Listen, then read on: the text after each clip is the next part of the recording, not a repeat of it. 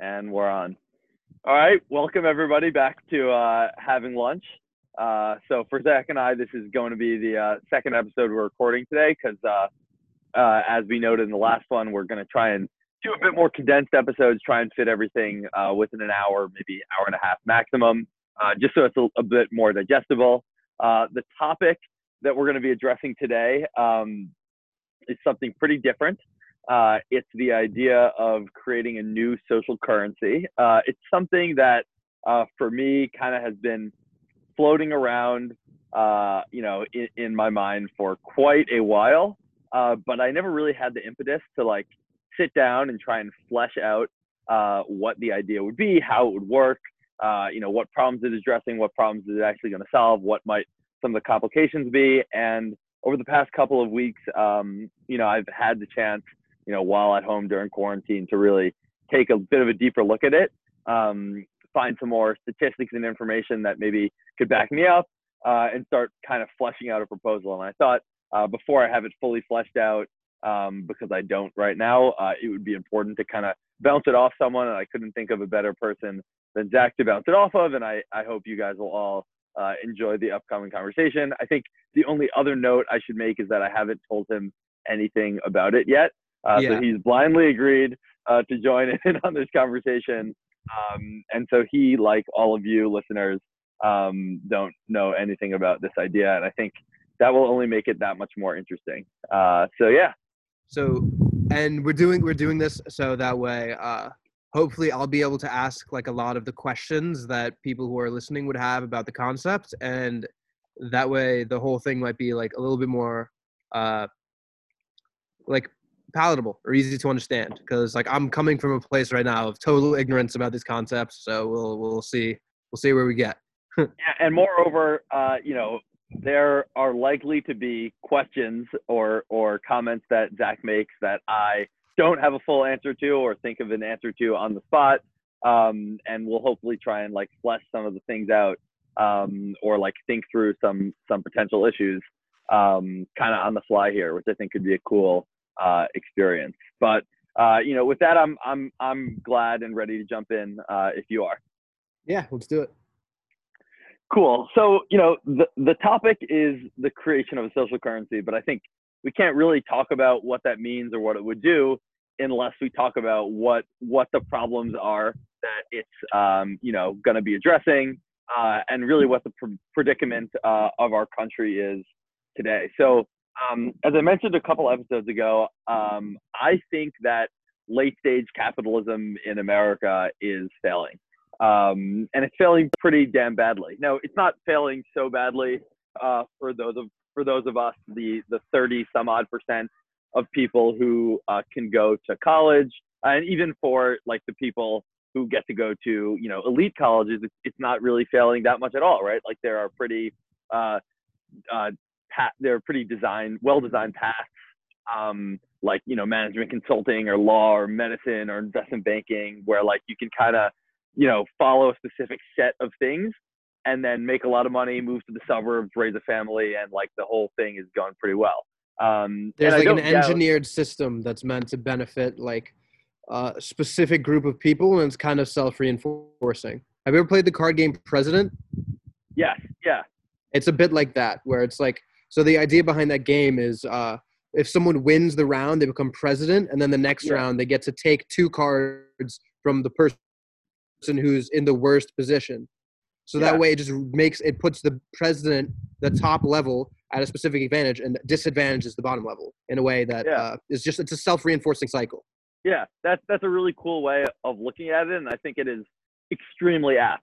Like we are in the situation where if you're wealthy, um, and we'll talk about this later, but if you're in a two parent household where both people have college degrees, um, you're very likely to also go on and get a college degree and make a lot of money and have a two parent household and send your kids to college and all of that is good. Whereas on the flip side, um, you know, if you're from kind of a single parent household or from uh, uh, parents that are less educated, you are extremely likely to also grow up and not be educated, less likely to finish high school, more likely to be, you know, arrested, have lower income, and all these types of things. But we basically have a system where there's a pretty stacked deck, Um, and for a whole lot of people, even though, you know, in theory, we're in the wealthiest country in the history of the world, there's a whole lot of people who are in a really bad uh, situation. Now, you know, we could kind of run through a litany of statistics about the percent of Americans that, uh, you know, don't have that don't have enough,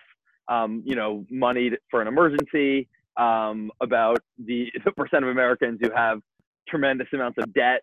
Um, th- these are just like major, major problems. But I think some of the ways that we can kind of see these problems in action is actually looking at um, how they manifest themselves politically. So I think you know you can look at uh, the emergence of like the phenom- like radical phenomena like you know Trumpism and, and Bernie Sanders, which you would think would be almost unthinkable, you know, 10 to 20 years ago. And, and when I say radical, I don't mean to, you know, condone uh, or, or or really make any type of value judgment onto any of these ideologies. Just that they're radical in that the styles. Uh, it's the polarization. Content, it's it's moving. It's it's the right moving more right and the left moving more left. We're move where there's there's been an elimination of moderation in uh, modern United States politics. Yeah, well, well, that that certainly is true as well, and also there's just been all, the the prominent political ideologies are th- those two in particular are radically different from what there was in the previous period of you know 50 60 70 years. Um, so so there's real polarization there. And i think the reasons for that um, there's a few core reasons um, and i think most of them are actually economic um, and if you really look at you know the the trump and sanders phenomena a lot of them are focused on like jobs and particularly like jobs like manufacturing jobs millions of which have actually disappeared uh, over the past 10, 20, 30 years. Uh, and these are millions of jobs that were accessible to, um, they're blue collar jobs that are accessible to Americans of all stripes that lived in what is the Rust Belt and, you know, the industrial Midwest. Um, the heartland of the proverbial heartland of America, jobs that don't require college degrees, but were able to bring home, you know, enough money and had enough kind of prestige that people went into this. This is what this is where they worked, their parents worked, and where they assumed their kids would work. And then all of a sudden, um, you know, that's no longer the case, and these communities have kind of found themselves uh, living in extreme poverty, dealing with uh, the opioid crisis, um, and and you know now we have this political polarization. So uh, I think you know what I'm what I'm going to do first is, is try and diagnose uh, some of the reasons why these problems have uh, arose and, and really how capitalism has failed and has continued to fail to address them. Uh, and then we can kind of talk about uh, the solution of the social currency. But before I jump into that, do you have any further comments or questions? I think it can be a bit touch and go trying to like diagnose the causes of the issue because I feel that it's uh, complex on a cultural level. It's complex on a political level. I mean, I think uh, generational gap plays a difference. Not that generations are a particularly good way to yeah. uh, organize a group of people. I think uh, I think kind of I think moving towards uh, the flaws in the like current solutions that are being proposed is an issue. And I'd say overall, uh, to like kind of summarize, uh, what was just said would be the issue that we're discussing today is that there is a self-reinforcing wealth gap but also education gap in the united states that uh, is advantageous to those who uh, who have access and the people who don't are kind of hung out to dry in a way that is uh, disheartening and unjust and unfair. Yeah. And it just shouldn't be. It shouldn't be. Uh, it shouldn't be true in a quote like in the freest country on the planet, as people like to yeah. say. Which I mean, I kind of disagree with on principle, but yeah, and I, and I think that that was a really good recap of it, and I think also this solution is going to be oriented to really fixing this problem for now, but also for the generations to come. Because I think, as we'll see in in a in a minute when I when I kind of jump into the underlying issues, these are problems that are only going to get larger and larger. Um, so I think with that, it's kind of a good segue into talking about like how did we get uh, really into this situation? And I think the story all comes down to the concept of embedded growth obligations. So I'm going to define that because I've been really trying to avoid uh, like just like terminology for its own sake. So so let's let's, let's take a look at what this means. So what Okay. an embedded growth obligation would mean, for example, in the context of Also, is this is this a Benism or is this uh, is this a term? Like, is this one that Uh, exists? it's one that exists. It's actually like I'll attribute it to Eric Weinstein. Um, Okay, okay, like I'm I'm I'm borrowing it right now. yeah, Um, so like just very briefly, like take a look at any of these structure, like uh, in schools, right? If you are going to get a PhD, one professor will have 10 PhD students. Uh, so let's say like math and economics. So the one each Harvard professor will have uh, economics professor will have like 10 PhD students that they advise. You know, the Harvard uh, PhD class will be let's say like 40 kids. Uh, same with the Yale one and the Princeton one and the Chicago and the Stanford, right? Those those are the top five but basically almost all of those kids especially when you get to kind of more and more obscure subjects like you know history or english literature or whatever they all are basically looking for ideas in academia uh, for jobs in academia right so what happens is all of the people um, from from harvard are going to try and get jobs at harvard but harvard's only going to hire one or two of them because they only hire one or two new professors each year so then they start moving down to like the tier two schools and they're looking at Northwestern and they're looking at WashU and whatever. Um, and so that's no no hate like, to the people who go to Northwestern and WashU. You all yeah, no, are no hate, very yeah, intelligent, bright young people. yeah, yeah, sure. But so so the professors at like these these types of places are going to be people that got their PhDs from the Harvards and the Yales and the Princetons, and but then the people that go to WashU and get their PhD are you know gonna they're not even gonna be looked at at a place like Harvard and really at a place like WashU you know maybe we'll try and hire one of our own PhD students but someone from WashU would not get a look at Northwestern so the WashU people end up going to teach at SLU and, and basically this, these types of things filter down because um, in order for this this situation to not have a crisis there would be some type of embedded growth obligation for for things to continuously grow and it, this is true um, you know, not only in um, the university system, but it also exists in, you know, management consulting or investment banking or at law firms. We'll have kind of like one partner and like 10 or so analysts. Um, and the only way that the system doesn't fail is if there's continual growth, right? And what we saw in this country from the from the post World War II period into the mid 1970s was actually continuous year over year growth of real GDP, real median income, and real worker productivity, which meant that if you started off as a law firm analyst um, in a class of 10 people working for one partner, there would actually, that law firm would grow such that they might have three or four spots for partners. And then the rest of the people could kind of go off and start their own firms or go out and do something else because there was enough growth that actually existed in the system that could kind of support these bottom up pyramid structures what we have had since Wow. yeah That's that's Yeah. I had never like I'm I'm familiar with uh like all the embedded hierarchies that you've mentioned because it's something that I feel uh, particularly uh people with um quote like professional degrees like a law Yeah. degree uh, undergraduate business degree like whatever the case may be like people going into these pathways like it's something that everyone contends with but i'd never uh really conceptualized it that way that in order to maintain the hierarchies the hierarchies must keep on growing because Yeah.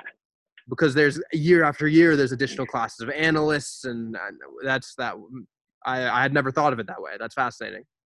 Yeah yeah I- think I, I will just continue to echo that the inspiration for uh, much of these ideas come from eric weinstein and, and his podcast. So i think um, a lot of this is kind of uh, a little bit borrowed a little bit of my own add-ons and then try and like making it more concise and, and applicable f to be the background of the problem here because we could have a whole podcast episode about embedded growth obligations and the failure of american capitalism but i think uh, this can this is only the introduction uh, to the solution that i'm going to kind of bring forth but yeah so basically, what we saw in the period from the four- 1945 to 1973 was actually this huge success. Uh, so we had real growth, and because of that, this kind of American dream where you get wealth. You, each generation is is successively wealthier than their parents and grandparents, and are provided with more opportunity. You know, just happened. It simply worked, and Americans were just materially better off on the whole um, from 1945 to 1973. Now, what happened in the early 70s? Again, we could have an entire podcast um, on like what actually caused the phenomena to change. But basically, real growth stopped in the 1970s. So, like from 1973 onwards, real median income in the United States has not budged. Let, let me just like reiterate that. The median income in the United States, adjusted for inflation, has not moved upwards in the past 50 years. At the same wow. time, our GDP and the stock market have doubled and tripled and grown at grown at incredibly high compound annual growth rates. Uh, and the so, ultimate, yeah. To so Sorry. what that means to me is that wealth is getting because median is not the same as mean. Median means the middle person, and each so that just means that wealth is being concentrated in a few number of hands consistently year Bingo. after year. Bingo, bingo. Fascinating. Uh, oh my yeah. god. What so, the hell? So if you, yeah, so if you yeah, so if you look at what Dude, the that's, Sanders that's yeah. terrifying. Yeah, it's terrifying. If you look at what so the Sanders scary. campaign basically ran on, uh, and, and like for me, like I don't agree with all of the solutions that he put out, but his di- his he diagnosed the problem basically to perfection. Like 90% of the income and wealth is is concentrated among the top like 1% of people and like more than 50% is concentrated among the top 0.1 of 1% of people, right? The top 1 of 1% of people have like a crazy amount of the wealth and the top 1% of people have way more than half the wealth and half the income. And the top 10% have I think definitely more than 90%. Um, I don't have all the numbers in front of me, but they're they are crazy, right? Like like like Bezos and the Walton family just like have as much money as like a crazy proportion of of America and and bottom really like hundred million or whatever. Yeah, basically. Like some um, some terrifyingly large number. Terrifying, exactly, terrifyingly large. So so basically, what's happened um, is that, and so now I think what I want to do is I think talk a little bit about a little more about why that happened. Um, I think there's been two main drivers um, of, of, what's kind of happened. Uh, so, so basically, right, we, we have the real growth kind of stopping in the 1970s. But because there are still embedded growth obligations for like public corporations, right? They still need to be grow like that. You see the stock market, right, and so the overall to, GDP. Yeah. Sorry, sorry to jump in, but just to be absolutely clear on what an embedded growth obligation is, it uh, it is these self-reinforcing hierarchies that in order to like that in order to sustain themselves, they have to keep on growing larger.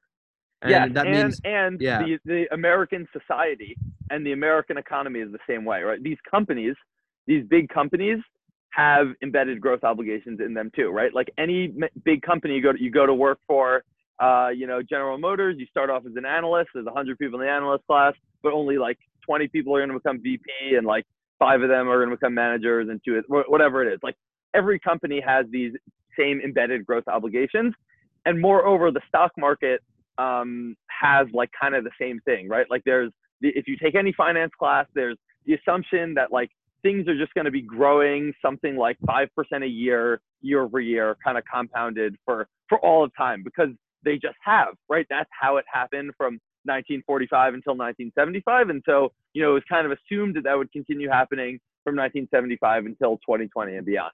Um, but basically, because real labor productivity stopped increasing in the 1970s, the only way for companies to kind of start continuously growing their profits, right? The profits are, are what they're uh, kind of required to grow, and that's, that's ultimately what's driving the stock price. The way that they uh, were able to grow profits were basically two main reasons, uh, or two main ways, uh, through trade and automation. So uh, I guess I'll talk briefly about both of these. So trade agreements.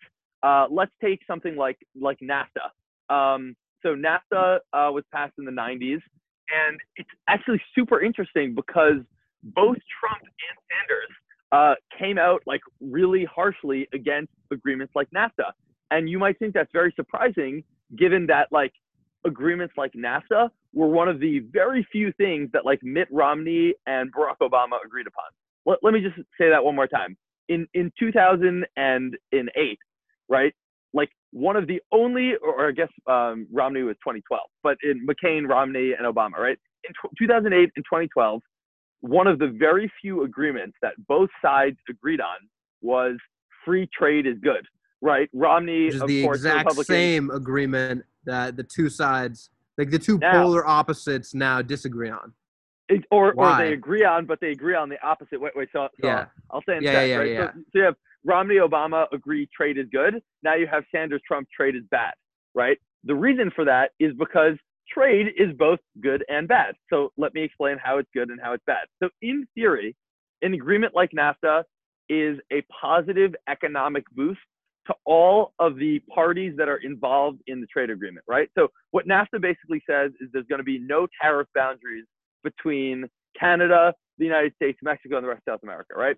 So what that means is that now goods like let's say cars, for example, or air conditioning should be and can be produced in the cheapest location possible, and then consume. So a few people who produce it in the high cost location, so let's say in Detroit, are going to like lose their jobs and suffer a bit, but because the car production or air conditioner production is moved to Mexico, it's going to get so much cheaper to produce air conditioners. That amount of cost savings is going to be passed on to consumers, and their overall benefit is going to outweigh um, the amount that the car companies, that the the the people who are working on the auto line in Detroit were making. And then in theory, the people in Detroit should be compensated for the government, and everyone's made better off.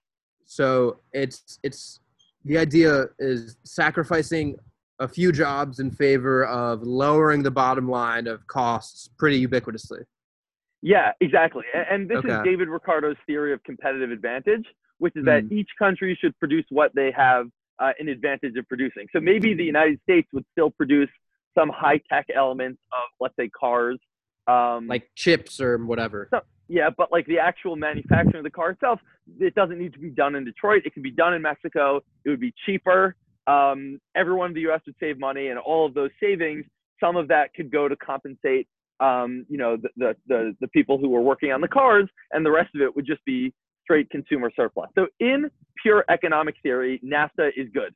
So it's good, but it's actually the, the way that it works in theory doesn't actually happen in practice. So what happens in practice um, is that yes, the car companies do go and move the jobs to Mexico, and it is cheaper for them to produce them, but they do not pass on the cost savings to consumers because why would they? The cost savings end up going to the company's bottom line because they need new avenues for profit in order to fulfill their embedded growth obligations, right? So these companies, again, are basically laying off tens of thousands of industrial workers in the US who they have to pay, let's say, 60, 70, 80,000 dollars a year for, moving them to Mexico where they only have to pay 10 or 20,000 dollars. So they basically keep all the rest of that savings for their own bottom line so that their stock continues to grow up because ultimately the companies are um, just like their fiduciary duty is to grow their bottom line profits because they're owned by their shareholders. Um, and then, so the companies are saving these profits, and then the government is not doing enough to redistribute uh, money and help out the the workers on the car manufacturing line. And if you So- notice, Trump in like the first 30 days in his office made a whole big thing about saving like 200 jobs at like a carrier air conditioning um, manufacturing plant in like rural Indiana, where like they were going to move these jobs to Mexico, and he was like, "I am going to come down your ass if you do that." And this was all to save 200 jobs. But the point was that he was actually going in and saying, "Wow, we took four million jobs out of Pennsylvania, Ohio, Michigan, Wisconsin. We basically Bill Clinton in the 90s, and then continuing with Bush and Obama, literally shipped out these jobs to Mexico and then China." And no one helped all these people who lost their jobs. And you can tell me that you're going to institute a job training program to teach, you know, a bunch of 50-year-old high school graduates who've been working on, you know, an industrial manufacturing line, teach them computer science, but I'm not actually going to believe you that that's actually going to work, right? You actually have to do a lot more. So trade agreements Wow. have have stolen a lot of jobs from these places. So that's like without punch the one. added benefit, which which to my mind is probably a result of like the capitalist disorder. That's just Well- like, yeah. Go ahead. Well, go ahead. there is a lot of added benefit. The added benefit all goes to the shareholders of Ford Motor Company and General Yes, Motors, because who, that's by the that's way, the job, and be- yeah, yeah, the wealthy. because in a capitalist economy, yeah. that's what they do. That's I, it's, you Right. can't even call it greed. That's just the way the system works. Yeah. So the system works that the people who are the president in the game president, right, like the elite and the wealthy, are the ones that own Ford Motor stock. They don't know anyone that works on the auto line in Detroit. So why not ship the jobs off to Mexico and and you know make the cars for cheaper, and then Ford gets a lot more profit, um, and then they get to keep the profits. So it's basically a redistribute, uh, like uh, something like NAFTA, basically grew the entire economic pie, right? But it took away from the people who were already worse off and gave more to the people who were already better better off. So it took away, let's say, fifty dollars from the poor, or or fifty thousand dollars from the people who are poor in Michigan, but gave hundred thousand dollars to the wealthy shareholders of Ford. Now, this is a gross generalization and simplification, but this is basically what happened. because that's i mean well that's that's the goal of a competitive system you know the goal is is to win for oneself and like even even if someone is who who made a billion dollars 10 billion dollars whatever even if they're going to go and like donate that and like support whatever causes that they're going to support the fact is that's going to be less beneficial than letting someone just like keep their job and like sustain their own Yeah. livelihood. Yeah, yeah, definitely true. Um, I'm gonna keep us moving forward just because. Yes, yes, yes. So, Let's go. so think about that as like the proverbial like left hand punch to the face. Uh, so that's trade, and that's by the way why there was such a big back. Like Obama tried to pass uh, TPP, which is like a new big trade agreement, but like literally Sanders and Trump both came out against it, um, and the U.S. has kind of backed out of it, and then Trump has gone on and kind of renegotiated NAFTA.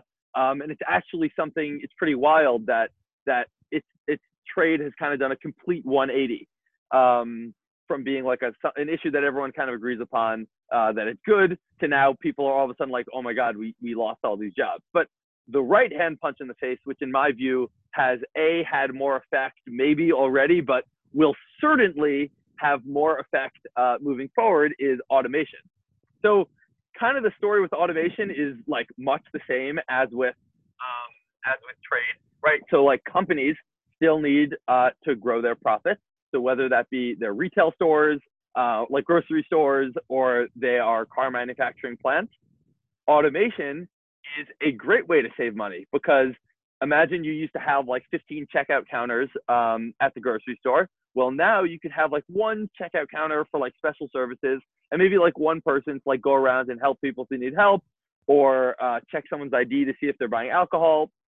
But you could have 20 kiosks, make your flow through the store much faster, and have your actual upkeep costs be much lower. Same thing in factories, right? You can literally make factories, you, you can have really advanced robots uh, that are just like really good at producing cars, can do them at much faster rates than humans, and they cost a lot less to do. There's no upkeep cost. There's no chance they'll get injured. They can work 24 hours a day, seven days a week. Uh, and automation is just another great way to to, to filter out jobs um, and and drive more profit to to uh, the people who own the corporation. So so again, the shareholders of Ford Motor Company or the shareholders of like you know a- any grocery store chain or retail chain that's kind of you know McDonald's or whoever it is that's kind of moving to more self-service kiosks instead of uh, people who are servicing you. It's a great way to just drive profit because again, we're saying we're in the type of period where there's no real labor productivity growth, right? Like people aren't getting better at making cars, there aren't, aren't new advancements, or people aren't getting better at taking McDonald's orders. So, in order for McDonald's to get more profit, um, because they're not getting more output per worker, what they could do is just reduce worker count and put in machines, and the car companies can do the same thing, and that will drive more profit to them. And this is going to be a massive problem as we move forward. So, And to Be- yeah. abundantly clear, to be abundantly Yeah. clear, this doesn't mean that the people who are high up in the businesses are bad people. Because in No. because in business classes, like literally the thing that we are taught is that the number one responsibility of any public company is to the shareholders. You know, like that's Yeah. that's their their it's their job to drive up profits. It's not it doesn't mean that the people who are in these roles are are monsters who don't give a shit about uh, about others who are just trying to line their own pockets like like okay maybe there might be some people like that but there's some bad people everywhere there's some great people everywhere you know it's just like yeah, it's just like the way the system is structured and the system Yeah. is broken not the people exactly. And, and so what I'm ultimately going to get to in a few minutes, I think it's very important to keep fleshing out these problems. But ultimately, what I'm going to get to is, you know, adding in this social currency as a way to kind of address these underlying incentive problems. But right, yeah the people that are work at McDonald's are incentivized to go and purchase the technology that can get rid of all their workers. So who's benefiting from this? Well, first of all, it's going to be the shareholders of McDonald's, right? The already wealthy group of people who own lots of stocks. Uh, second of all, it's going to be like the technology companies who are going out and creating these these uh, you know touchpad these these uh, touch only kiosks that can uh, you know, do ordering systems, or the people that are creating and engineering the robots, or the people who are working on the the the bond offering to finance the purchase of these things, right? Like it's and and the lawyers who are structuring the merger and acquisition agreements such that companies can cut out all sorts of overhead and you know st- uh, streamline their supply chains. It's basically the people that live on the coast that work in you know law and finance and technology who are already wealthy and who they and the people that are and, and the elites among them who already own the stocks are the ones that benefit from this. And it's the people who work at mcdonald's or the ford plant in detroit who are going to be hurt by it. And the place that this is really going to the point at the, where this is really going to start causing mass havoc in the us um, is actually something that like the andrew yang campaign was pretty focused on and that was with truck drivers so truck driving is an occupation that there, there are literally 3.5 million truck drivers in the US and another five, and mostly they're middle aged men who do not have anything greater than high school education. And there's additional 5 million more people uh, whose work, so whether they be working at gas stations or motels, roadside entertainment, um, mechanics, all of that, who basically service truck drivers. So this is 8.5 million people, which altogether would be the single largest uh, industry in the United States are basically going to disappear in the next 10 to 20 years uh, with autonomous vehicles. Um, and autonomous vehicles are in theory going to be great, right? First of all, there's going to be a lot, lot less deaths on the road, right? Because the autonomous vehicles are not going to make mistakes. But then theoretically, it's just going to be a lot cheaper and more efficient to transport things across the country. But you tell me right now if you think that the cost of your produce or the cost of um, or your clothing is going to go down because the trucking goes, the cost of trucking goes down. The answer is definitely not. well to right. my mind that's contrary to supply and demand so, which is so, which is like a simply like just because just because supply i mean the supply will get cheaper but the demand's going to stay the same and since like why would that like why would why would companies charge less than they're able to you know it just doesn't make sense in the system that's just not how it works there Yeah, the job of yeah. the company is to charge the maximum amount that they can provided the demand provided that they're selling you know that's the job of the company Yeah, it, exactly. You are like prices are sticky, especially going down. So like Coke, even if it becomes so much, even if Coke could transport some uh, something from their bottling plant to your house for a fraction of what it costs now, they're not going to lower the price of a can of Coke, right? Like th- that's that's pretty clear. Like in, in economic practice and in theory, there's a lot of sticky prices, but I mean, maybe you could argue that prices aren't going to rise as fast as they otherwise would, and we could have a whole separate conversation about inflation. But the point is, consumers will probably not benefit so much or really at all from trucking being fully automated. But the companies that are making autonomous vehicles are going to benefit immensely. The trucking companies are going to benefit immensely. The producers and distribution companies are going to benefit immensely. And when I say that the companies are going to benefit immensely, I mean their shareholders will benefit immensely, which are already the wealthy people, where the people who are actually doing, you know, driving the trucks or working at trucker motels or trucker road stops are going to be completely shit out of luck. This is going they're to going to be fucked really, there's like no other way to com- put it. they're going to be completely fucked.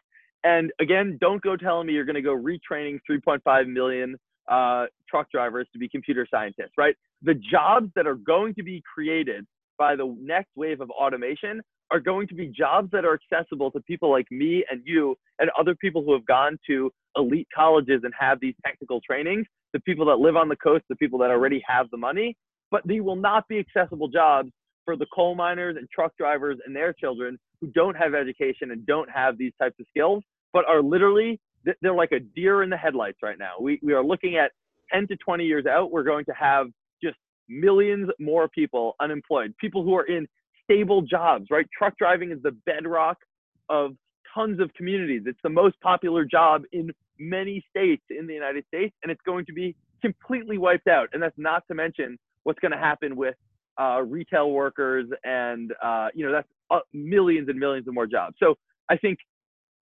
you know, if trade was the left hand punch, uh, automation has been and will continue to be the, the kind of the knockout blow um, from the right hand, uh, kind of in my view. Now, I, am going to pause for a second and run to the bathroom, and then we can kind of jump back in one.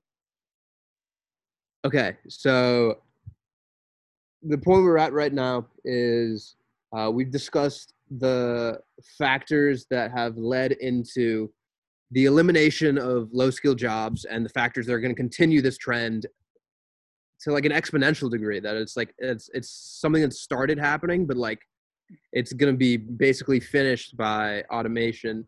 And then that's going to which is just going to further the issue of like concentration of a massive amount of wealth into the hands of like a few people who were already wealthy to begin with. And that's just because of the growth of big business. And i mean i'm sure there's other issues that tie into it which is just like big companies buying out smaller companies and then getting bigger and other things additionally, but the general problem is the elimination of low skill labor in favor of enriching a small number of existingly wealthy people.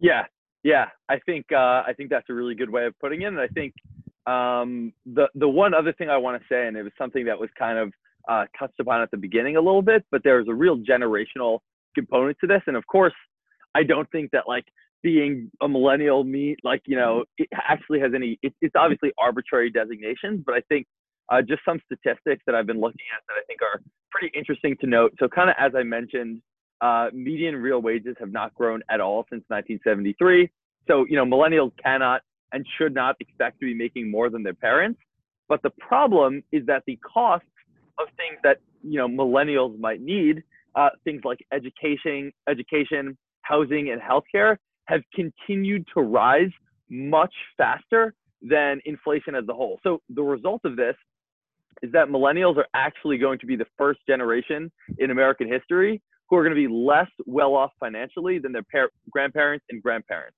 So, like, some interesting things to note about that are that uh, there's going to be a combined $1.5 trillion of student debt, which is an insane number.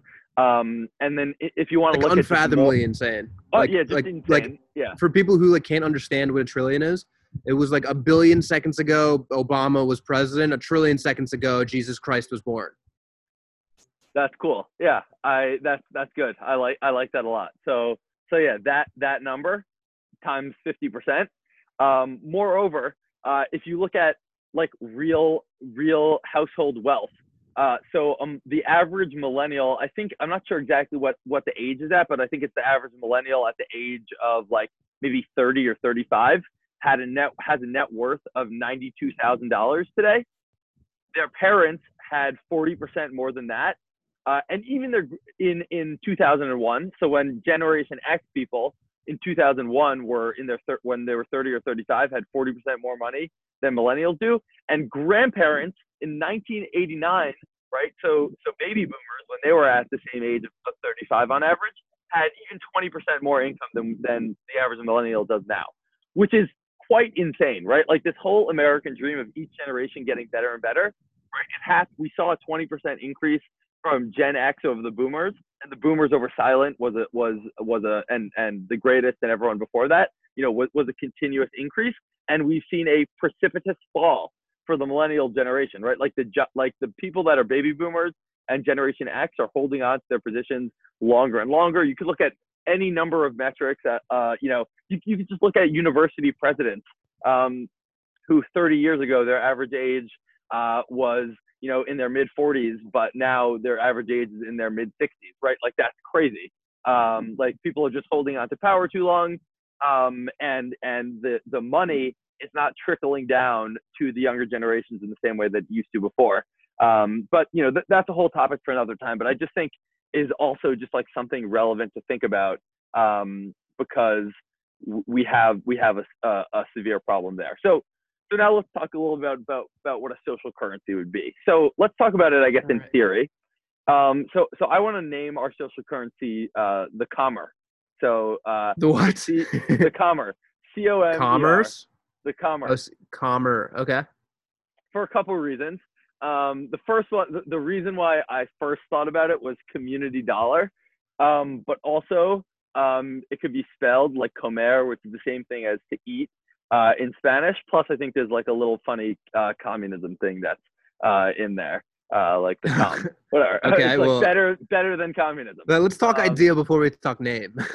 fine, fine. I, I, was just kind of putting that out there as a as a light as a light thing. So, so I like it. I like it. Okay, yeah, I'm on nice. board.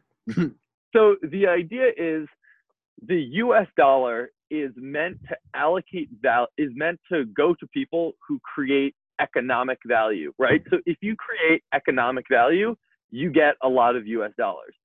But what happens if you create social value or communal value?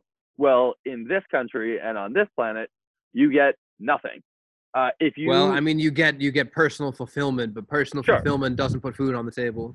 Exactly, which is kind of why comer, right, to eat in Spanish is kind of an important thing, right? Like, yeah, because the personal fulfillment that you get from doing really valuable activities that don't create direct transactional economic value doesn't pay for food on the table. So to give some really good examples, I think the best one you could think of is parenting, right? If, if you stay home and parent a child, whether you're a mother or father or both, whatever it is, you stay home to parent a child, you it's a really important societal task, right? We need people raising children and instilling them with good values and helping to educate them and all of this. But if you do that, you get nothing. You get nothing. The government considers you as nothing. You're not working at all, even though it's a really hard job to be a parent and a really important societal job. You get absolutely nothing for it. If you are a community volunteer, you get nothing for that, right? You go, you go work at the soup kitchen. Every you, you do whatever it is you do. You don't get shit for it. So something that I mean, it goes deeper than that. Martin Luther King, you yeah. know, Nelson Mandela, Gandhi, like all these people, the Dalai Lama, like all these people are doing what they do because not for uh not for a fiscal reward, but like the fact is that someone who's making a positive impact on the planet deserves to be compensated probably more than the person who is running Facebook, for example. Yeah. Or, or at least not a shot at Mark Zuckerberg, just the first thing that came to mind. yeah, no, I, I, I, totally agree. And, and this is true across, like, if you work for a nonprofit, right, you might make some money, but you don't, you, you know that going to work for a nonprofit means you're taking a haircut in terms of, you know, I'm, you know, I'm going to go work for this nonprofit and therefore I probably won't be able to buy as nice a house, as nice a car. I won't be able to go on vacation, uh, as many vacations as the person who, you know, goes to work for the investment bank, right? And that's just something that we're okay with as a society but i think that's something that we should not be okay with. Um, so i, I, I want to talk about let's use like parenting as like the quintessential example um, of like a problem that a social currency could solve and then maybe, then i'll start talking about uh, some of like the details of how it might work and the ways in which it can kind of push society forward. And to give background on parenting there's so many households where uh, like it's it's prevalent particularly in low income communities where like these days kids are kind of being parented by ipads because content is being put on some form of tablet and they're just left there watching it because the parent has to go work the parent has to go like earn things to put food like yeah. there's just nothing to be done because yeah there's so i think parenting is a good example yeah Cool. All right. I'm I'm I'm glad because if you thought it wasn't, I would have done something else. But I. Um, But I know I am on board. thinking- I am cool. on board. So, I mean, to be totally honest, the role of parents, um, and really the role of women in parenting in particular, has drastically changed in the U.S. in the past few decades. Let's say since the year like 1960 as a benchmark, and a lot of that is for good reason. I think it's a really good thing that women have been able to enter the workforce and you know succeed and excel in basically every industry that exists. But To my mind, undeniably a time- good thing. Just good for people. Good for Good, humanity. Yeah. good for humanity. It's good optionality. Yes. That being said, um, I think it's important to note that there's probably something good um, about having a parent that can be home uh, and take care of the children, at least in the first few uh, years of life. I think that we can't say that it's uh, an unde- undeniably bad thing um, to have a parent home, and, and maybe there's something to be said uh, for at least people having the option uh, for either the mother or the father uh, to stay home if they want to. But um, as we kind of mentioned earlier, uh, real wages have not gone up at all, and the cost of things like housing, education, and healthcare have gone up tremendously, which means that lots of families are being forced to have both parents work full time, regardless of what their preferences are. Right. So, like, So I might view, be jumping a little bit ahead here, but why uh why not universal basic income? Oh, okay, so so uh, you're jumping a little bit ahead. I, I'll write that down. We can come yeah, back to that. We Cool. can come back yeah, to that. I, I'll I'll I'll get into that. Um, it's like one of the good alternate solutions, I think. But you know, you look at 1960, and less than 25% of households relied on dual income, right? Which meant that 75% of households, uh, house, you know, parents with children, uh, were able to have at least one of the parents home uh, taking care of the children. I think that having that optionality is a really, really good thing. That if one of the parents wants to stay home with their children, they can. It's also just like one of the things that is a is a unique, uniquely meaningful experience, right? That people can spend time with their children and raise their children. I think one of like the quotes that I that I you know have have heard pretty often is that no one on their deathbed is wishing that they spent more time at work and less time uh, raising their children at home, right? Like it, should not be a good thing that the number of, of families that are reliant on dual income has went from under 25% in 1960 to, to over 60% in 2020, right? Most households are reliant on a dual income in order to put food on the table. In my view, that is not a good thing, right? It's okay if some people, ha- if some families choose that both people should work, if both people want to work. It's it's good that there's more optionality, but it's not good that we basically have a society where you can't make ends meet. Most people can't make ends meet with only a single income earner. And so because of that, both people have to work and then not enough attention is being paid to raising our children.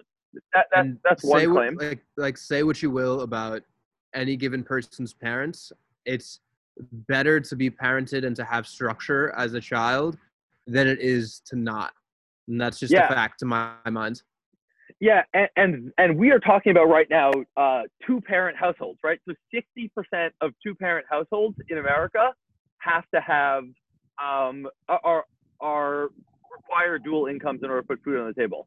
Now we can start talking about a major major problem, which is single parent households in America. So again, I don't want to say that all single parent households are are. I'm not saying that they're automatically bad and all bad uh, there, there's this is obviously going to be generalization as as all statistics are, but I'm just going to kind of read through a couple of important statistics, and then you know we can kind of discuss them and talk about the conclusions of of what single parent households have. Yeah, uh, and to ca- and uh, well to contextualize like and of course neither of us like it's very it's an admirable thing for a single parent to like do their best and to try and Oh like, yeah, and to actively be trying to like their it's also just they're put into an impossible situation so Ye- when so yeah. so bad does not mean does not it's not reflective on the parent bad is reflective on the situation and the outcomes exactly. I couldn't have said that better.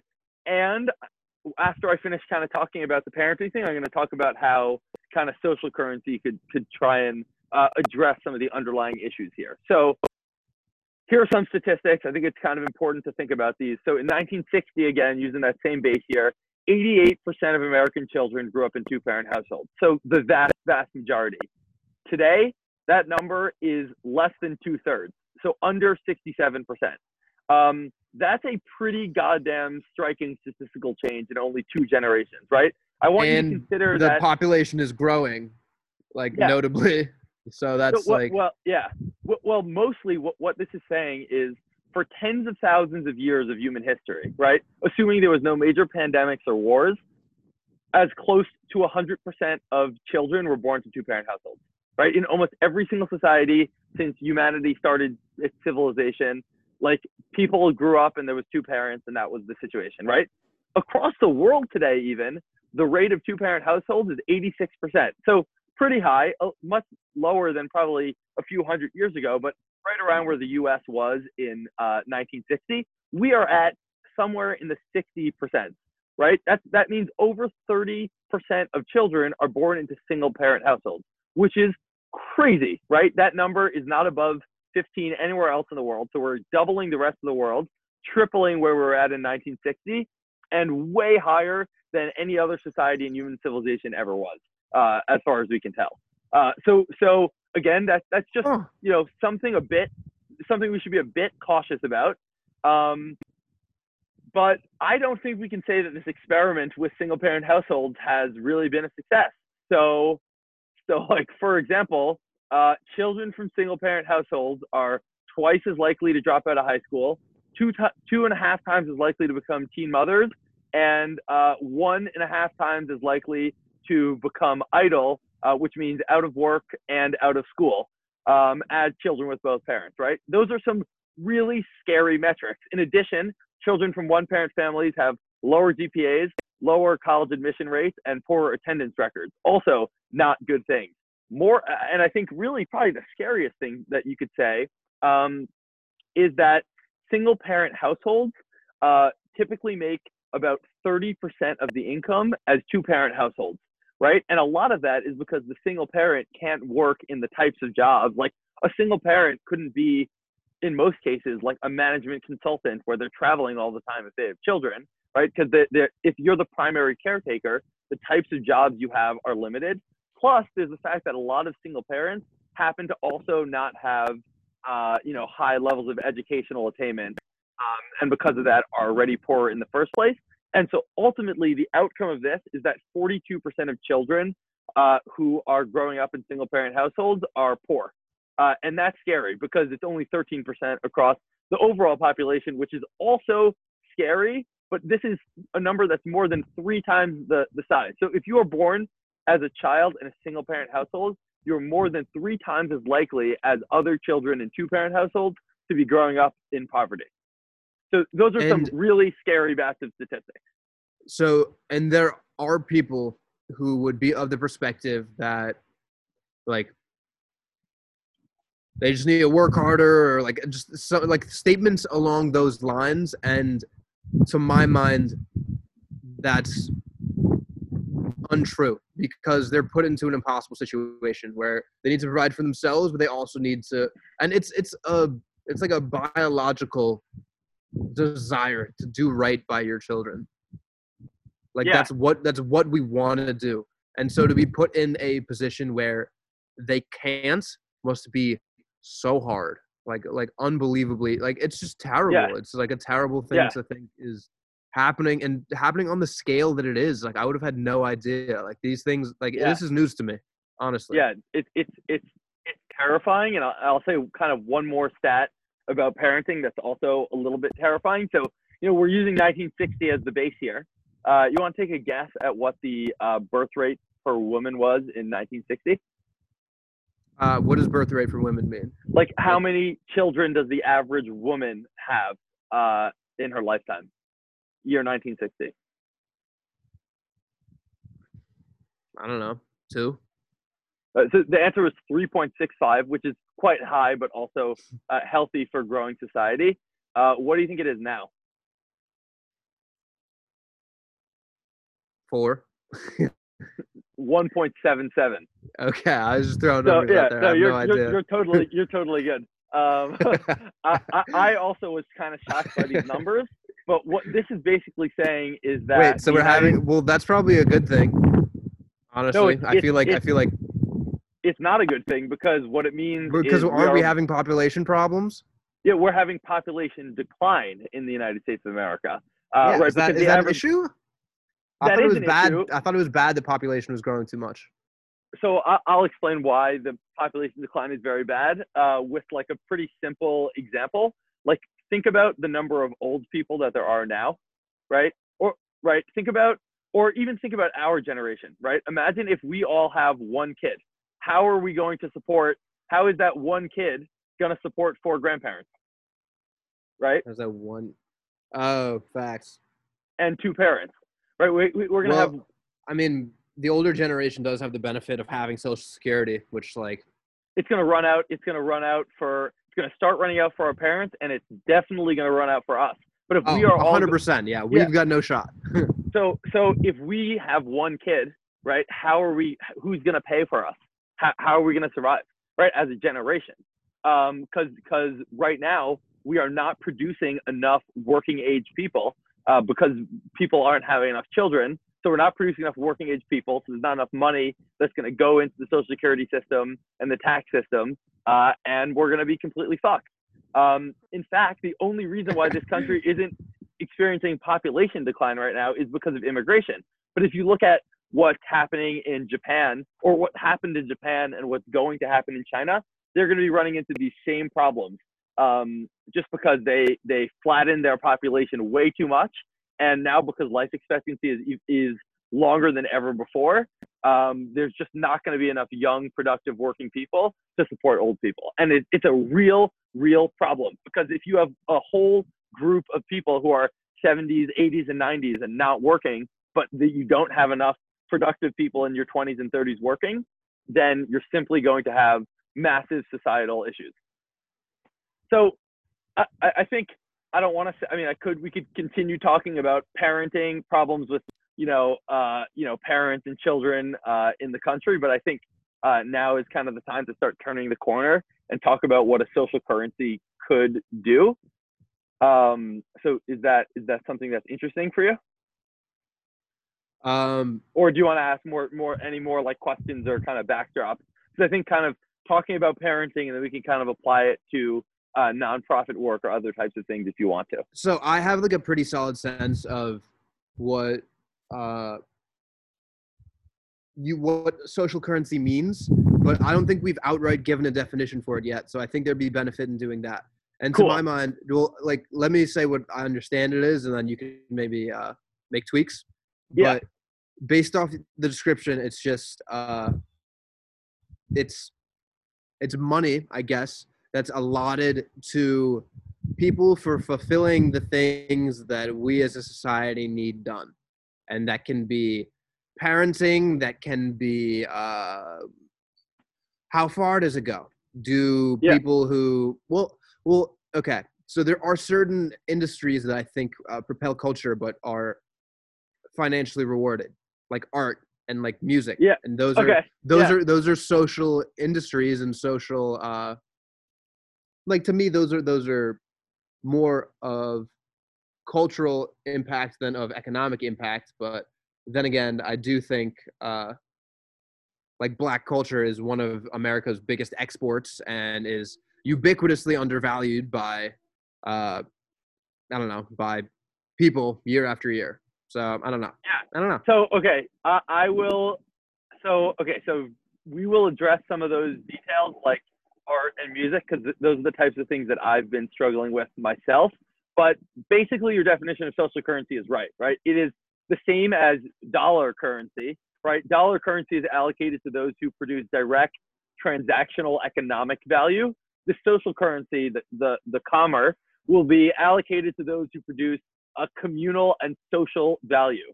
Um, so Okay, what this might look but like. what if but what if i am like like if i'm the best parent to ever live and like i'm going to every sports game like like parent teacher conferences like i'm just killing it as a parent Yeah. do i get do i get like enough commerce to like buy like a Lamborghini? Yeah. So, how many okay, commerce so do I un- get? And how do you so un- qualify? yeah. You know? Okay. Okay. So now now we're getting into the into the into the nitty gritty details, and I'm glad to kind of walk through my thinking uh, here. So let's let let's let's talk about how it might work with parents. I think um, we can allocate a certain number of commerce for anybody who is a, the primary caretaker for children. Done. End of story. Right? Like I I, don't we'll talk we can and should talk more later about how exchange rates might work and how much money will be allocated i don't want to put That an exact number on it Another right now question of mine. The exchange rate between commerce Yeah. and dollars. So okay so i, I want to get into Is it one to one? like so no I'll, I'll get into it in like in like 30 seconds but first what i'll say is i don't want to put a r- exact something on it right now basically i want to say you know we, we pick a number um, the federal government could create like some kind of bureaucracy or administration that would set out these guidelines uh, and say, you know, if you are the primary parent of a children, you get the equivalent, you, you get 1,000 commerce a year or 10,000. Pick the number, uh, whatever it is. That, that that will be that will be the number it is, and everyone who is the primary caretaker of a children of a child will get that amount.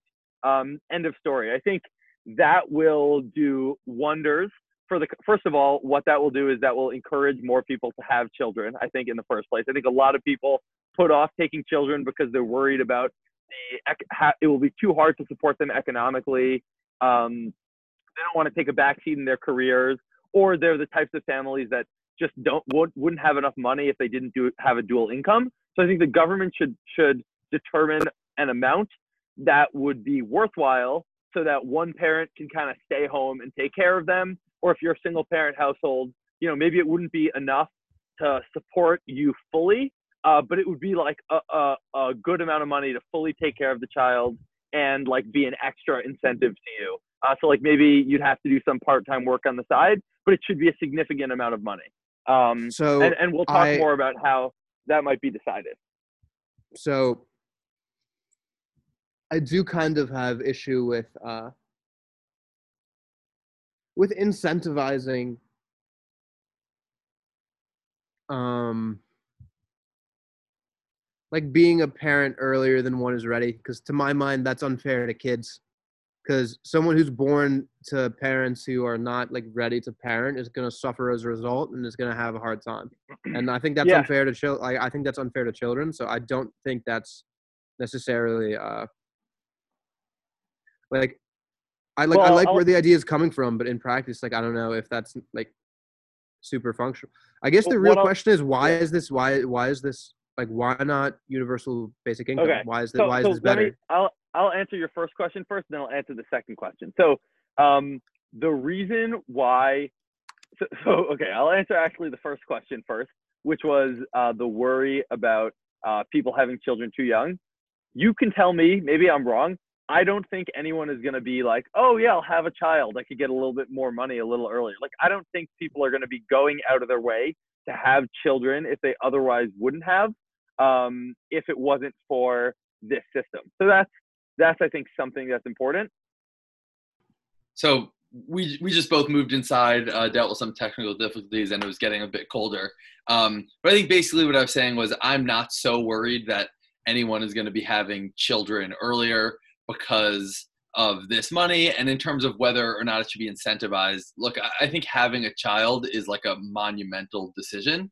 Uh, and what I don't want to happen is for children to be disincentivized because people are worried that they're not going to have enough income to support it or because they're worried that it's going to uh, put their family in devastating economic circumstances. So, what I want to do is alleviate the suffering of single parent households and allow families where right now they have to have two parents working in order to support the children to allow one of those parents to stop working and become a primary caregiver uh, in order to um, not have to you know worry about putting food on the table but then i Yeah, can go answer the second question if you want but yeah No, I mean that's totally fair. I just was I just was uh, stating what I feel like could potentially be a concern. okay yeah that's very fair but i I think i'll address your second question because now is a really good Because that that that one I actually that one I do. Uh, that's that's like a real question like for me like Yeah. that I have. Like why why is this better than universal basic income? Because Yeah. I do believe in universal basic, Yeah. basic income.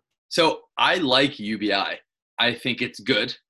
I think that there are better schemes than UBI. Specifically, negative income tax would be a better scheme than UBI to kind of accomplish the same goal, which would basically only give basically only UBI for for uh, people making under a certain amount of money.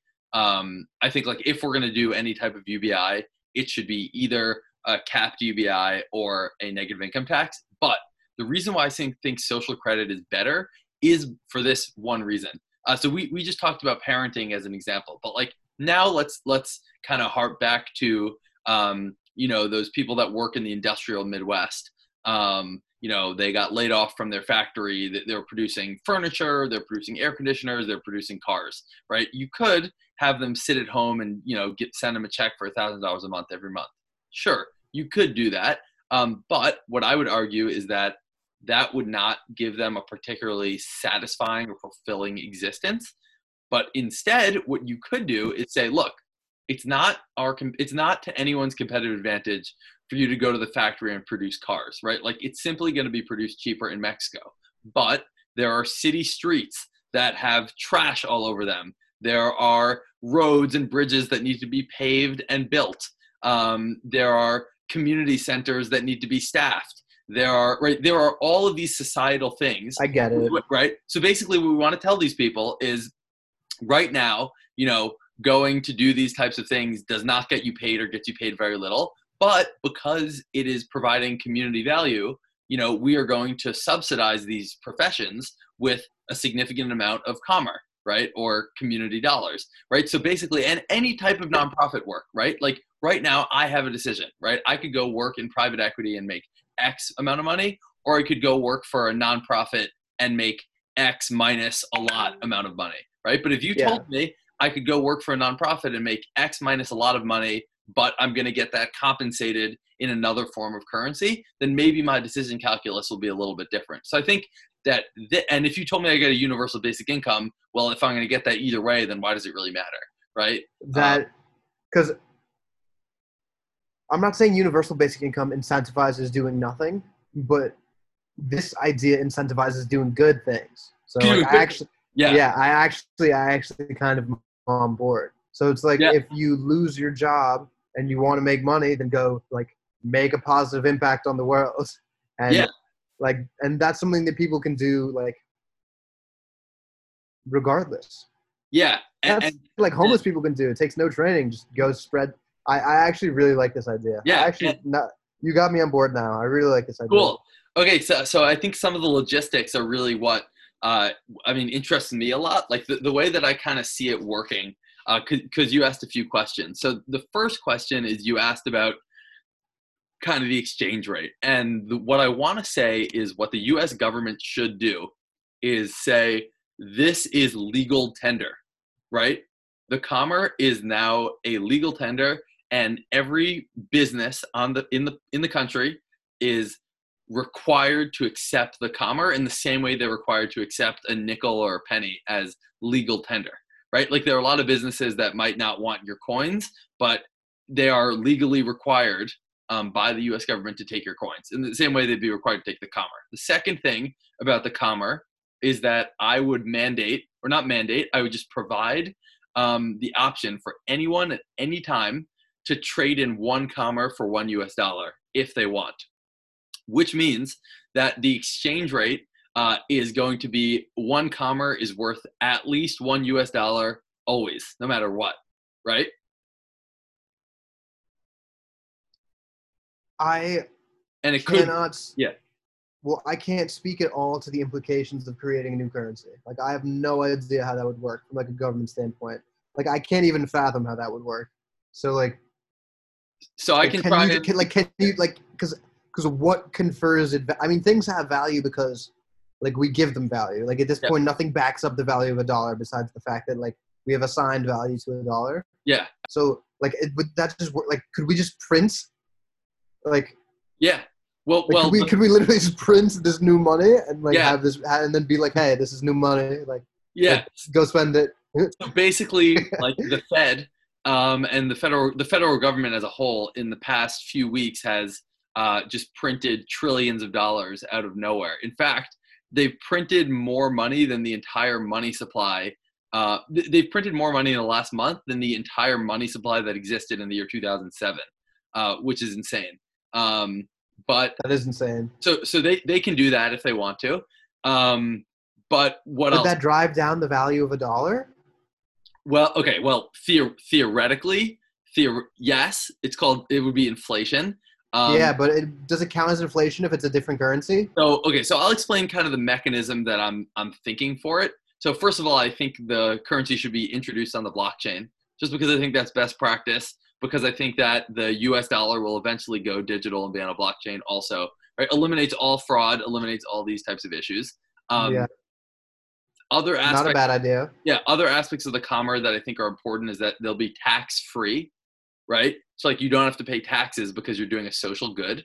Um, so jobs that work right. So another. So it's almost better than dollars. Well, I mean, it, it could be better than dollars, but maybe we're not going to give you as much. And and here is the really interesting self-regulating mechanism that I've kind of thought about.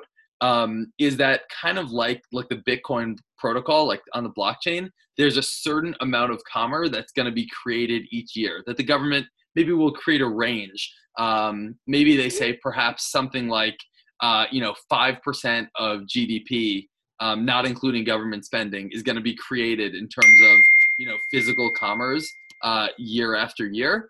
Um, and then people will, in effect, like mine commerce or like in, in the same way that you'd mine Bitcoin off a blockchain, you would acquire commerce by like raising a child or doing community service or um, you know i think there are a lot of other ways that a lot of other things that we can help um, you know society like for example we could like the, the government of detroit could um, could say we are going to give a 5% commerce rebate to anyone who buys a Detroit made car.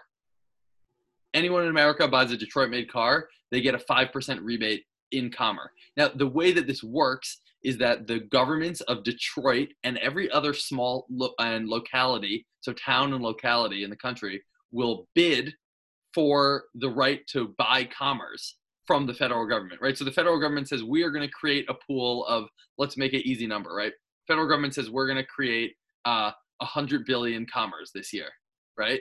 That's what we're going to create. Not not so crazy, right? They printed four trillion dollars in a month.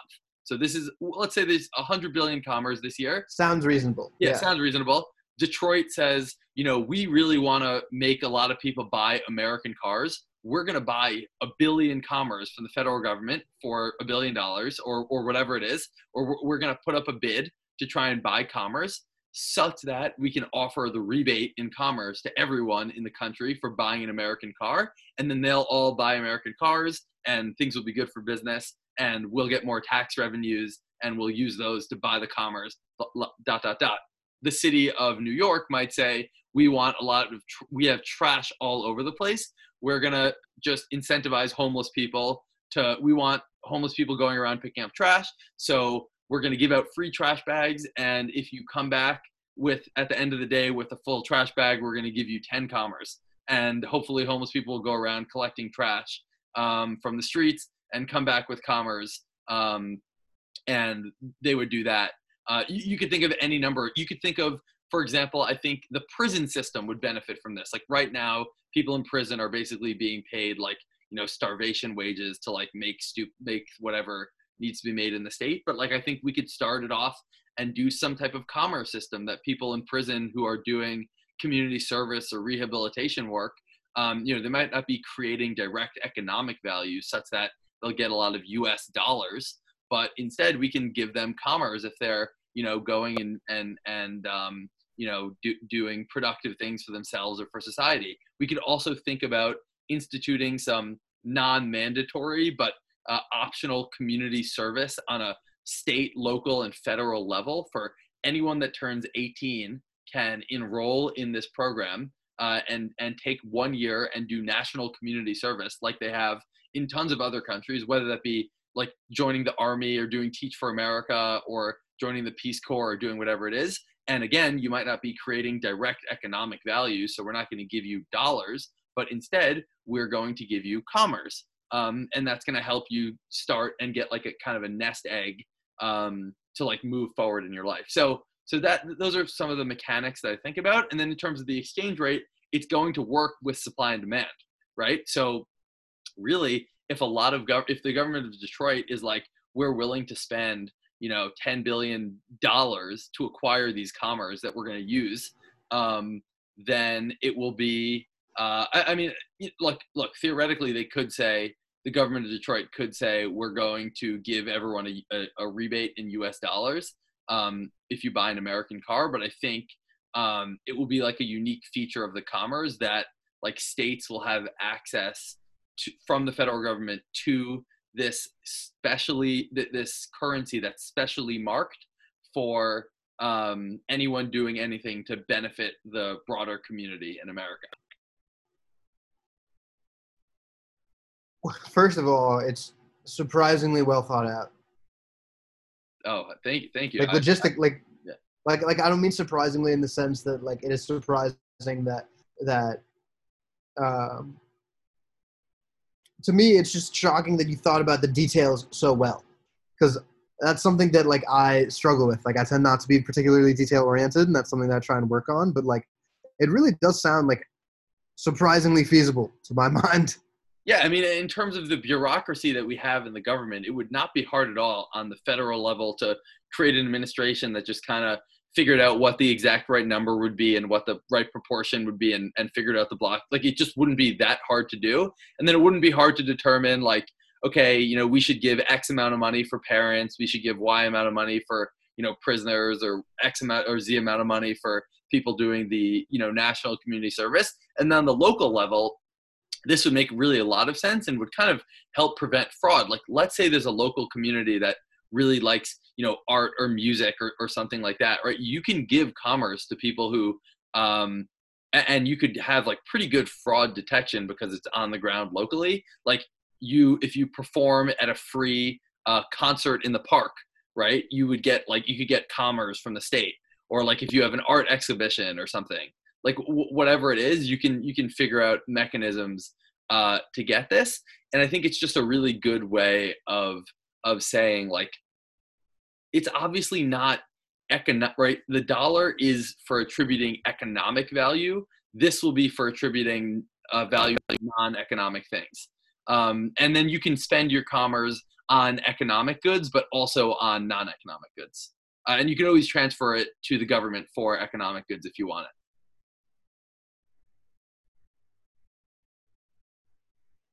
So to my mind the biggest struggles would be uh, assigning value to different actions and because yeah. social goods and and defining social good.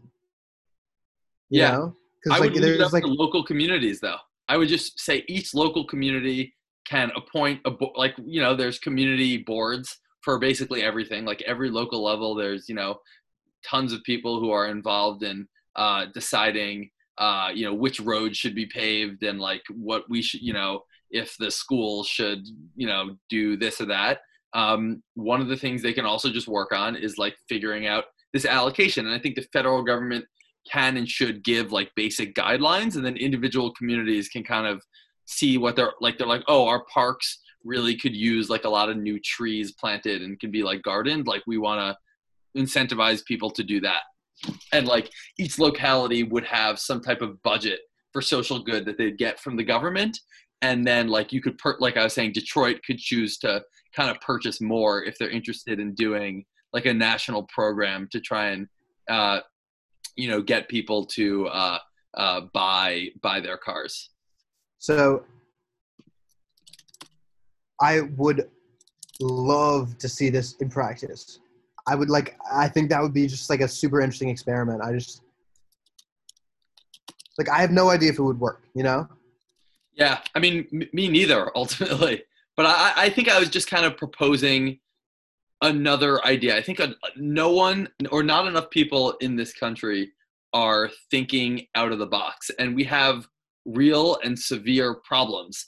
Um, and I think when most people bring an idea to the table, it gets digested kind of in this pretty black and white way. Like, oh, it's like a left wing idea or right wing idea. But like, I am trying to bring up a new idea that is neither that can be claimed neither by the people on the left nor by people on the right, um, but yet appeals should appeal to a whole host of different people. And I think that's kind of the only way that we're going to be able to move you know society forward is by really uh, by by thinking about kind of creative solutions uh, to to solve problems like this. Like I haven't seen this proposed by any of the big left wing or right wing think tanks. Like those places are just running years behind, um, and they're they're focused on status quo and they're not focused on uh, you know trying to come up with new and creative ideas.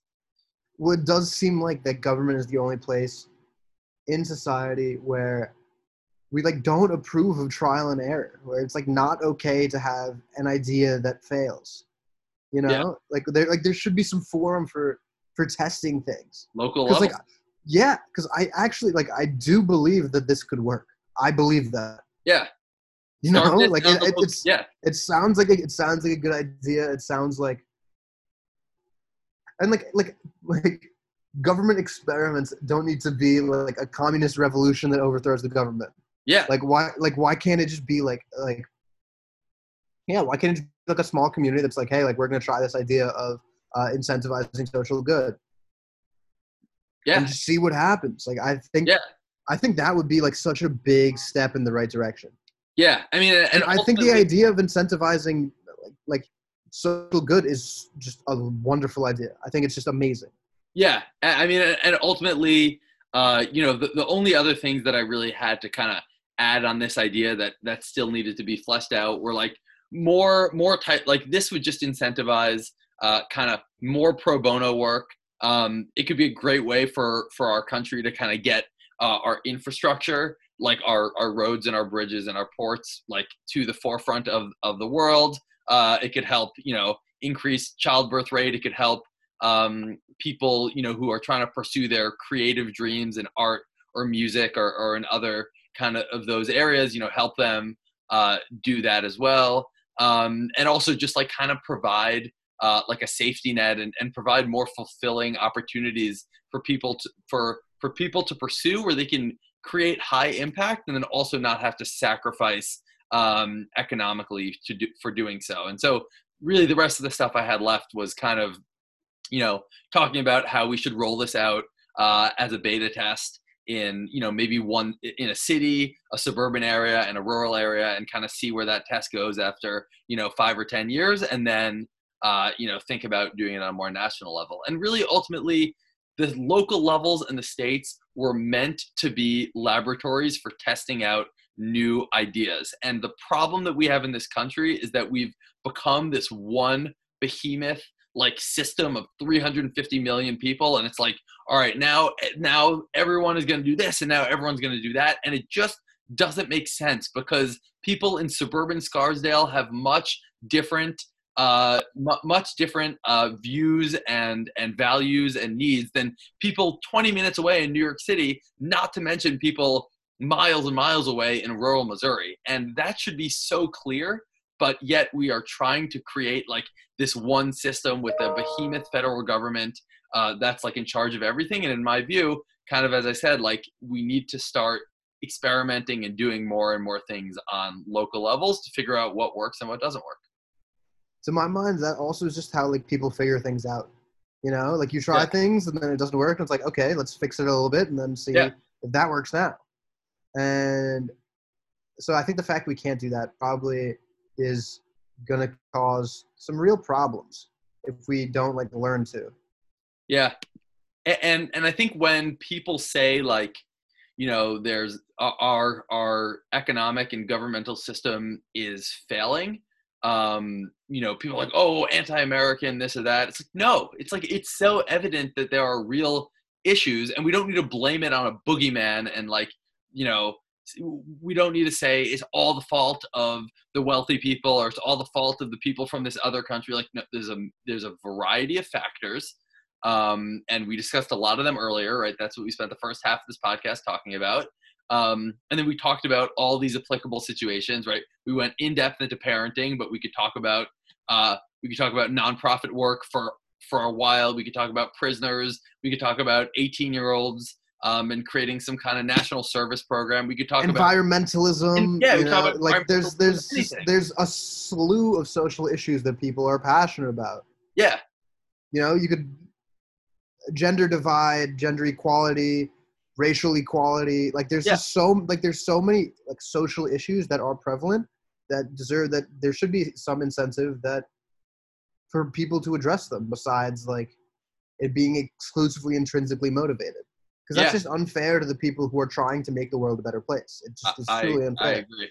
And the question that came to my mind for like a little bit was like if this existed, then why would anyone want to like work at McDonald's? And the answer is that the whole point of this is because people aren't going to be able to work at McDonald's anymore. Yeah, yeah. So Yeah. like it, it really just to me it really Yeah. just makes sense. Yeah, So- I- and I, I think you really hit that was that was kind of how I was going to close, which is like as we move forward, the low skill jobs are going to continue to be automated away, right? And so we need to think of some transitory system, right? Because I think in a hundred years, legitimately in a hundred years, most people are not going to be working, and that's okay, right? Hopefully, if everything goes well, most people will not have to work in a hundred years, and and we can talk about how that will happen and what society will look. I mean, we've talked about it kind of in previous podcasts before, but we need to be thinking about what are we going to do in the next 10, 20, 30 years as millions and millions of more jobs are actively automated away?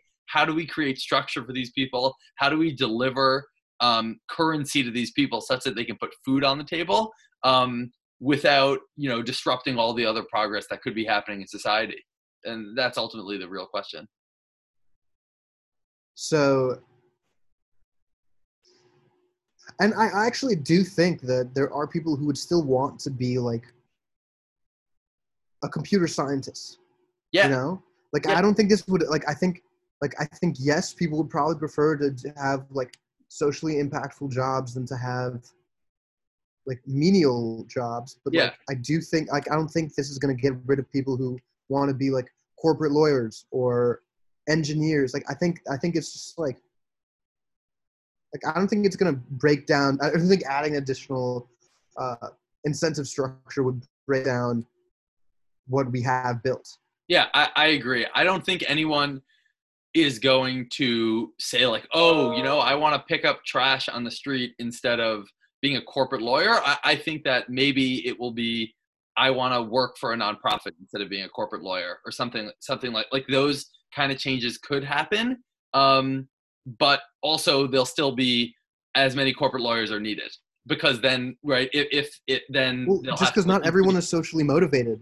yeah, but this will give people a a bigger social motivation, and B will give them the economic driver to like take that leap and do the thing that they're socially passionate about, and and then we could see how passionate these people really are about social social things.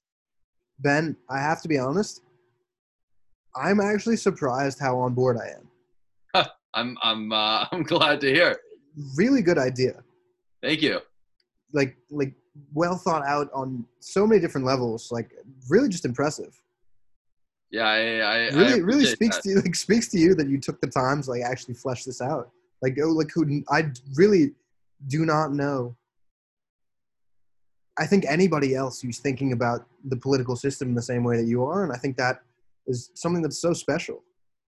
Yeah, I I I appreciate that. i'm no i'm blown away. I'm actually blown away. Like and i'm not just saying that. Like i really like like like i could go and take this idea and talk to people about it. Like i really love this idea Cool. Yeah, no, de- definitely, definitely spread it. I mean, I think it's it's something that I have been thinking about for a while, um, and I've been thinking about like you know negative income tax and universal basic income for like a while, and it was kind of cool to see it on the center stage a little bit, like you know this year. But who knows? Maybe in like four or eight years, people are going to be seriously talking about doing something like this also. So I think um, you know, it's write a kinda cool.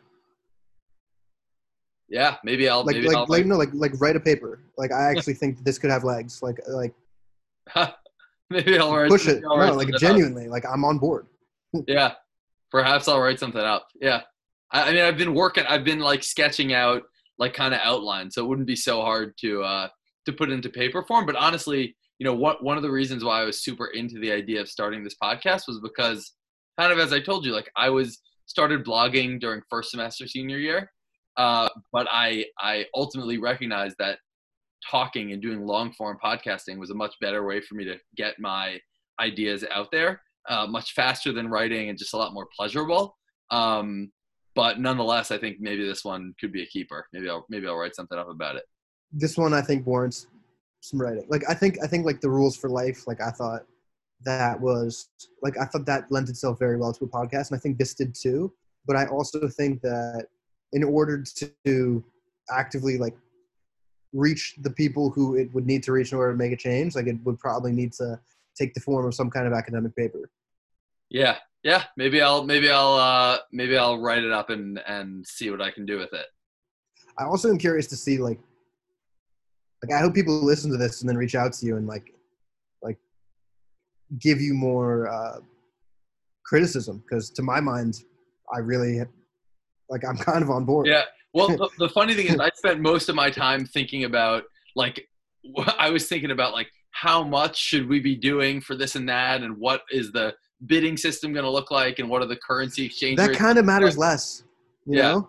To no, it. It, yeah, it matters a little bit less. Um, but ultimately, like I recognize, like wait, first of all, the important thing is we should leave it up to the local communities to create like boards that can make those decisions right and and assign those values like i don't need to have a 100% complete comprehensive solution that's going to say this is how much this should be worth and this is how much that like i don't need to well, do because that. that's just not like like pricing isn't static yeah exactly you know? yeah. so why this why would this need to be and, and the cool thing about this is that it can be adjusted right like if it works really well and like everyone picks up all the trash but then it turns out that like there's a whole other issue like the beach needs to be like we need more sand or less sand or like there needs to be more trees now then like we can just change the incentive and be like oh now trash instead of getting you 10 commers gets you uh like eight and then like less people will do that because we're raising the price of tree right like it will just and then yeah, out. and then and then you just hand out like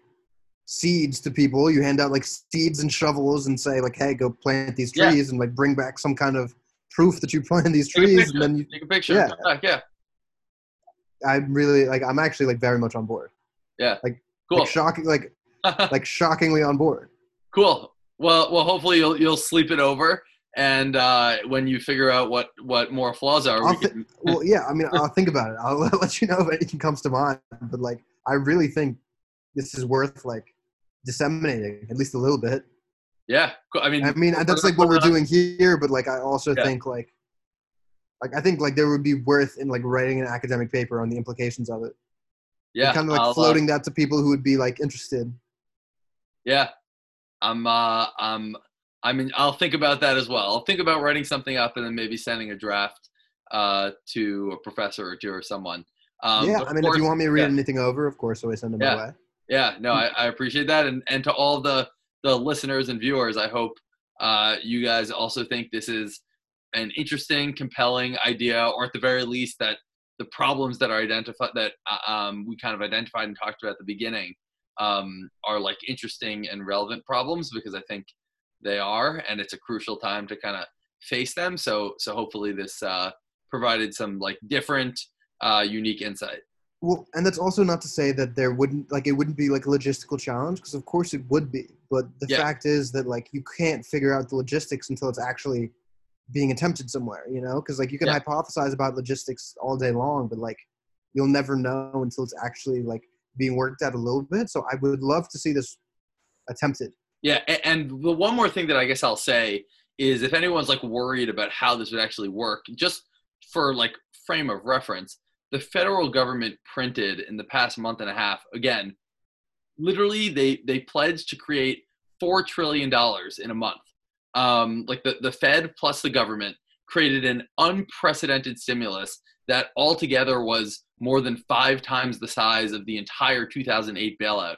And that has all been going down in the past month, and the world has not crashed. Plus, that's not to mention that they dropped interest rates to zero, and half of the Western world, including most of Europe, has interest rates. Uh, it, Europe and also Japan has negative interest rates. So there are all sorts of you know economic concepts um, that are happening that are completely bonkers and much much more kind of outlandish uh, than this, or at least seemingly so that that are currently happening. Like the Federal Reserve of the United States is buying corporate bonds today, and that is insane because that is that is completely unprecedented. Um, so I think you know our financial system has clearly way more flexibility uh, than previously imagined, and if the people in charge, i.e., the people at the Fed and the Treasury, kind of decide they want to try something new, uh, like purchasing corporate bonds or trying out negative interest rates or doing quantitative easing or anything else, you know, they kind of have the ability to do so. So I think, you know, in that respect, uh, it's definitely not an infeasible solution. Can I also just mention that what a disgusting amount of paper four trillion dollars must Yeah. be? Like Well, what a well, waste. most most of it isn't being actually printed. I would uh, hope not. yeah. I would really hope Mo- not. Most of it is just adding a couple zeros to Excel spreadsheets uh, at the Fed that the banks hold. But yeah, Psycho. That's Psycho. ugh. that's what that's what our money is. that's what our money It is. goes on a computer. It goes on a computer and it's literally they add zeros. Yeah, but it's crazy. And if they can Well, do that, why fine. can't they? Yeah, why can't they just add a new currency?